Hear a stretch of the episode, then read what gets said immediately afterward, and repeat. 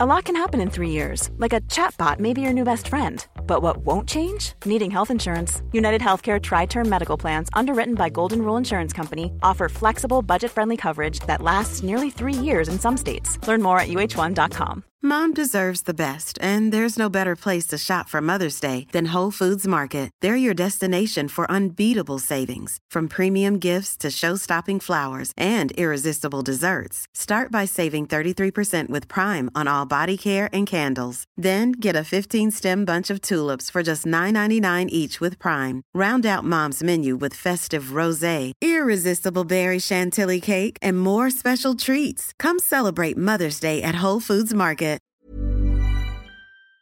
Hi, I'm John McEnroe, and you're listening to the Tennis Podcast.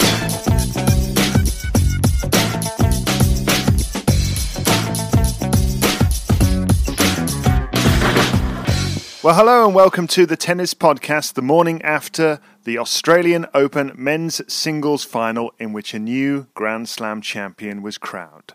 And Catherine Whitaker, it wasn't exactly your average final. Well, I've certainly never seen a final like it. Um, I don't know about you. Um, it's very odd. Usually, a final involving injury is utterly anticlimactic and um, very much lacking something. It wasn't I mean, obviously there were periods in it where that was the case, but it, it you know, it didn't lack for for drama and excitement um, and atmosphere. Um, certainly, considering how um, how heavily affected it was by by Rafa's obvious back injury. Yeah, so there, there, was certainly plenty going on. That is without question. Um, but um, it was a bit weird. I mean, I think I think first thing to say is for a fir- for the first set, I think Stanislas Wawrinka was winning fairly and squarely. I, I, I don't think most people didn't know when the injury started. Um, uh, particularly when Benito Perez Barbadillo, the PR manager of uh, Rafael Nadal and a regular listener to the tennis podcast, I might add. Uh, hello, Benito. Um, he uh, he did tweet after Rafa had gone off the court for a, a medical timeout. You know, his his displeasure at the crowd reaction, who who did roundly boo Rafael Nadal's return to the court, and, and Benito wasn't happy with that, and and he made clear that obviously there is a physical problem there. But speaking to him afterwards, I interviewed Benito for, for BBC Radio Five Live, and he he did confirm that there wasn't a specific injury going onto the court uh, of that type. I mean, he said he had he had niggles, but he did something on the court, and and that tallied with what Rafa said pretty much when he when he came into interview afterwards. So it was it was a very strange evening, and what we mustn't do, I think, is take anything away from Stanislas Wawrinka, who got the job done. Yeah, and what you say there about um, it was something he did on the court, I think that's crucial because because um, that means that that first set and a half, set and a third was a level playing field. It wasn't that he came onto the court with that terrible back injury, he was hampered right from the start. That set and a half was representative. Um, you know, maybe he had a slight niggle, he didn't feel quite 100%, but we've seen Rafa win plenty, not feeling 100%. I mean, frankly, his knees haven't been 100% for five years. So that first set and a half, set and a third, was representative of those players. And on the basis of that, I mean, Wawrinka was breathtaking for me, utterly breathtaking. I, I, mean, obviously, the first set was outstanding. I think that the first game of the second set, uh, when Wawrinka broke Nadal to love, I, I mean, it took my breath away. I was utterly gobsmacked, um, enthralled. It it was wonderful tennis.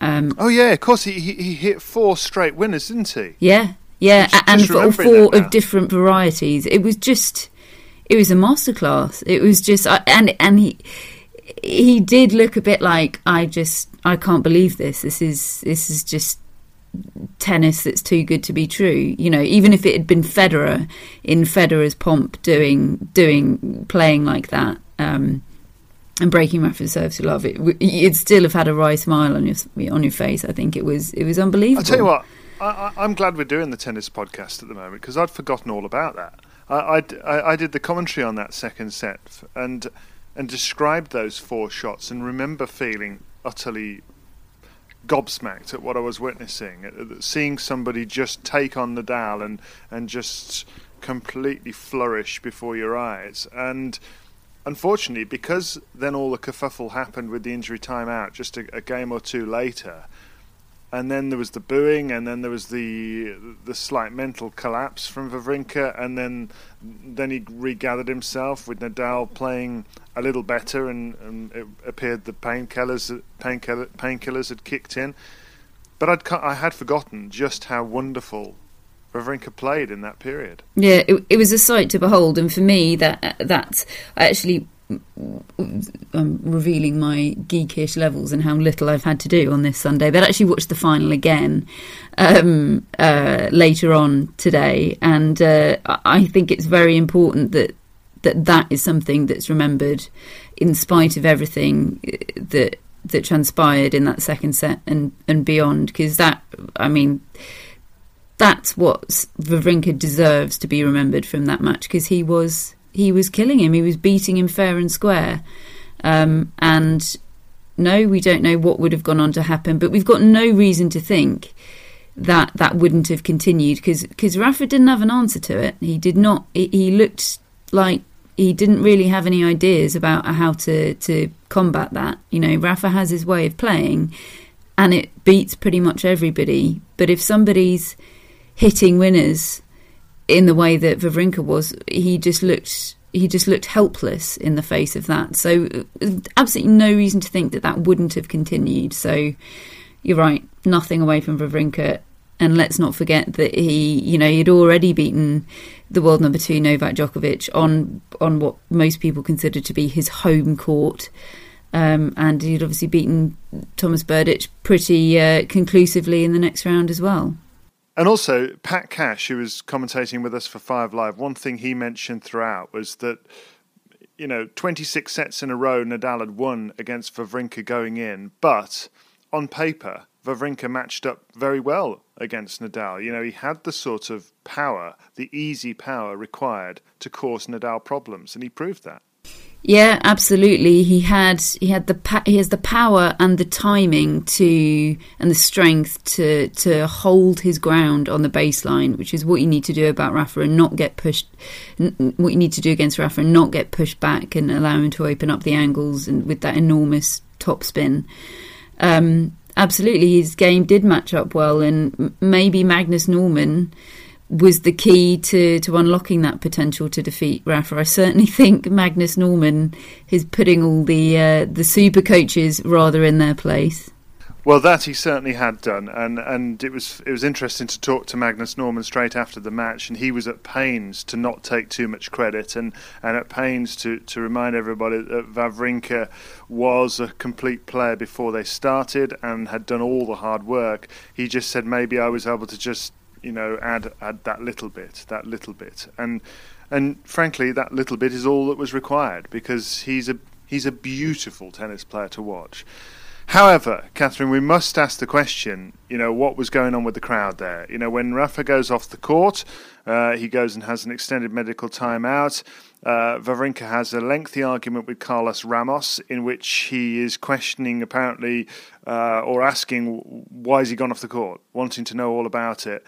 Rafa comes back on. I think the crowd can see the animated discussion between Wawrinka and Ramos, and they boo Rafael Nadal. What were you, what was your reaction when you saw that?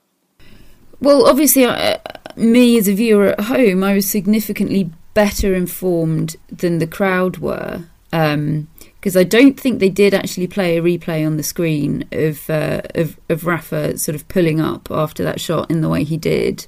Um, and I think it's important to add, as much as it wasn't a pleasant sight or sound to to see Rafa being booed, you could feel the contrition from the crowd very quickly afterwards. As soon as Rafa stepped out there and started serving at 120 miles per hour, uh, kilometers per hour, even. Um, you, you, could you could practically feel the the contrition of everybody in that stadium that booed was palpable for me, um, and if if there was a way to take it back, I feel that 99% of them would have done. So I think it was, you know, sort of lack of information, perhaps a bit of a hangover from what happened with Azarenka and Sloane Stevens last year, which was obviously hugely controversial use of the medical timeout. And there there wasn't any visible that they didn't see. Right, Rafa's got this big back injury, which he needs to go off court for. You know, Rafa doesn't show. He, he, doesn't give anything away. He didn't. He wasn't remonstrating the way an Andy Murray would be um, when they're really suffering with an injury. So uh, it wasn't pleasant, but I I have to cut them a bit of slack because they retracted they retracted the boos so quickly. I felt, and because it was an element of frustration at, at not knowing what was going on for me. Well, the reaction on Twitter from our listeners at Tennis Podcast has been uh, varied and, and interesting. Uh, I, I, initially asked, you know, what what did people what did people think of the final? Uh, what did people think of the uh, the, the, booing? And um, was that out of order? Was he a deserving champion? Um, and uh, down the ba- down the line, backhand slap says the final was crap. That's nice, isn't it? Um, but he says absolutely Stanislas Wawrinka was a deserving champion, and no, the crowd were not not right to do what they did. Mark uh, at Quig on Smith says, I felt bad for Rafa, but Stan was the best and most consistent player over the two weeks and deserved the title. Rian said she feels for Rafa, doesn't take any, anything away from Stan. It's tough to put away injured opponents, let alone in a first final. Bell Bumbles says the crowd reaction was unfortunate, and it was an unfortunate reaction of how we feel some players have exploited the rules. Rafa, though, earned ultimate respect by carrying on. Well, I think that uh, that I would certainly agree with that. Uh, at DSJ070, the crowd were premature. I've played with a back injury and it was torture. You can't turn for your shots and you can't walk. Sharon Gaskin, I thought. Sharon Gaskin says, I thought both Stan and the crowd were completely out of order. Shameful. Uh, and we also have, who else we have? Tom Moore. It was an incredible final. So pleased to see a new player and a one handed backhand with a winner slam. Ale Stan. Well, uh, that seems to be representative of quite a few people. Charlene says it was awful. Rafa didn't deserve that injury. Worse than seeing him lose is to see him not able to fight. It was painful to watch.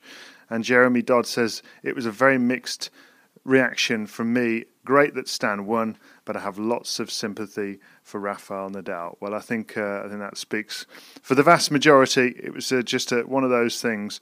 Uh, Ewan says the booing of Rafa today after his treatment marred what should have been a great sporting occasion. Ellie Lambert, though, says, I think Raf- Wawrinka could have won even with Rafa at full strength, and his performance against Djokovic showed that. So that's the men's final. That's what you thought of it. And uh, the women's final was the day before, and an equally heartwarming winner, wasn't it, Catherine? And not only was her tennis uh, inspiring, her, her, her acceptance speech was just a revelation. Absolutely sensational. Yeah, uh, undeniably. I'm not sure about a revelation because I think I think people have known that she's, you know, a real wit of of women's tennis for quite some time. But perhaps, you know, she, even for her, she took it to a slightly new level with thanking her coach for making her rich and uh, telling her husband that he was a nice guy, which uh, praise indeed for her spouse there. But uh, yeah, it, it, there's been more commentary about that acceptance speech than there has about her fantastic feat of uh, of winning the title. And um, as I said in the last podcast, I think the Australian Open will be besides beside themselves about that result. Um, you know, for very obvious, understandable reasons. You know, China is a huge market for tennis uh, and the Far East, and certainly the Australian Open is um, is very much pitching itself as the Grand Slam of Asia Pacific. So um, it's great news for them. Yes, and I will forever remember the words, Thanks, Max, my agent, make me rich. Yeah, it was brilliant, wasn't it? Loved it. Absolutely loved that. That was superb. So the women's final uh, won by Li Na, and congratulations to her. Great run as well from Dominika Cibulkova, who uh, got to the final and, and put up a good fight for the first set at least. Now, Catherine, when we were speaking a few days ago, we were dewy eyed talking about Roger Federer and his brilliance, and we were completely taken in by the romance of it all. And lo and behold, we predicted him to beat Rafael Nadal. And my word, have I taken some stick about that. Well, we got it wrong in truly spectacular fashion, didn't we? I can't believe I allowed myself to be. Uh, but to be frank, though, if I'd have gone for Rafa, I probably would have gone for Rafa in five. I, I, I wasn't thinking. I feel so naive because we've seen it so many times before. You know, Federer playing brilliantly, but he just. Yeah, I mean, he hasn't beaten Rafa in a major since 2007. Why? And he's only ever done it on grass. What, What I don't thinking? know. I don't. I, I was and I was aware of all those was. stats as well, and I just sort of thought, oh, but he's got a new racket, so uh, he's got Edberg, No, so no. it's all going to be different. And I, Also, he was playing out of this world in those two matches. I, st- I mean, I, I know this is, sounds like excuses, and I don't make. I, I mean, I shouldn't, but I still think he could. If he'd have played more like he did in those other two matches, he would have stood a chance. but that's the thing, he doesn't, does he? is- he doesn't. I suppose the argument is that Nadal doesn't allow him to. Well, yeah, but you you know that was probably the case uh, with Wawrinka's previous nine matches against Rafa. But you've just you've just got to figure it out. Find a way to play the way you want to play. If you're letting Rafa dominate, then you're just playing into his hands, and he's going to be better at it than you. So. No one's saying it's easy, Rog, but you've you know your time's running out to figure it out. Frankly, There you go, Rog. You've been told by Catherine Whitaker. yeah, this is Uh, what this is what he's been waiting for. Now it's all going to change now Yeah. that he's got the kick up the bum right. from me. Hey, Catherine, do you know how bad this is getting? We are actually getting people now on Twitter writing to me saying, please keep making predictions and getting them wrong because all I'm doing is betting on the one that you don't say is going to win and therefore making a fortune. Hilarious. Are we allowed? Is it too tenuous to point to our pre-Australian Open podcast where I think we said some wishy-washy words like, "I can see this being a good draw for Wawrinka, and I could see him." Could see him doing well there. Something quite vague like that. Which When did we say which you that? could. I well, I certainly saying remember saying that. Let's go back through the uh, the back catalogue. I remember saying Rog- Roger Federer would take our breath away, and ooh, he But when when did he do that? Oh, come on, he beat Andy Murray. He beat Jo-Wilfried Tsonga. Right, yeah. He took my breath away. No, but no. The only time my breath was taken away was for Vrinka in that. Well, um, a few times in that first set, but certainly uh, that that game he broke Rafa to love. You're, re- you're rewriting history. I am a Catherine bit, yeah. I'm trying not to. ago, I just don't want to focus on Federer because it doesn't reflect well on me or you, for that matter. No, it doesn't. We're rubbish. Sorry, tennis podcast listeners, but it's only a bit of fun, isn't it? Anyway, Catherine, it's been a good Australian Open, hasn't it? We've enjoyed it. We sure have. And we'll be back for more tennis chat, I'm very sure, very soon here on the Tennis Podcast. Thanks for downloading the, the show. Thanks for listening to us, and we'll speak to you soon.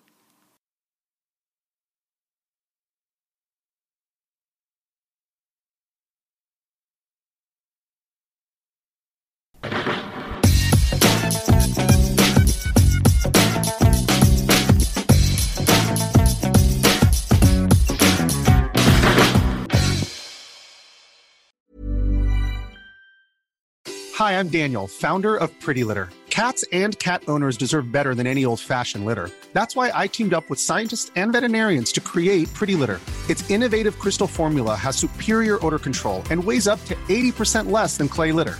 Pretty Litter even monitors health by changing colors to help detect early signs of potential illness. It's the world's smartest kitty litter. Go to prettylitter.com and use code ACAST for 20% off your first order and a free cat toy. Terms and conditions apply. See site for details.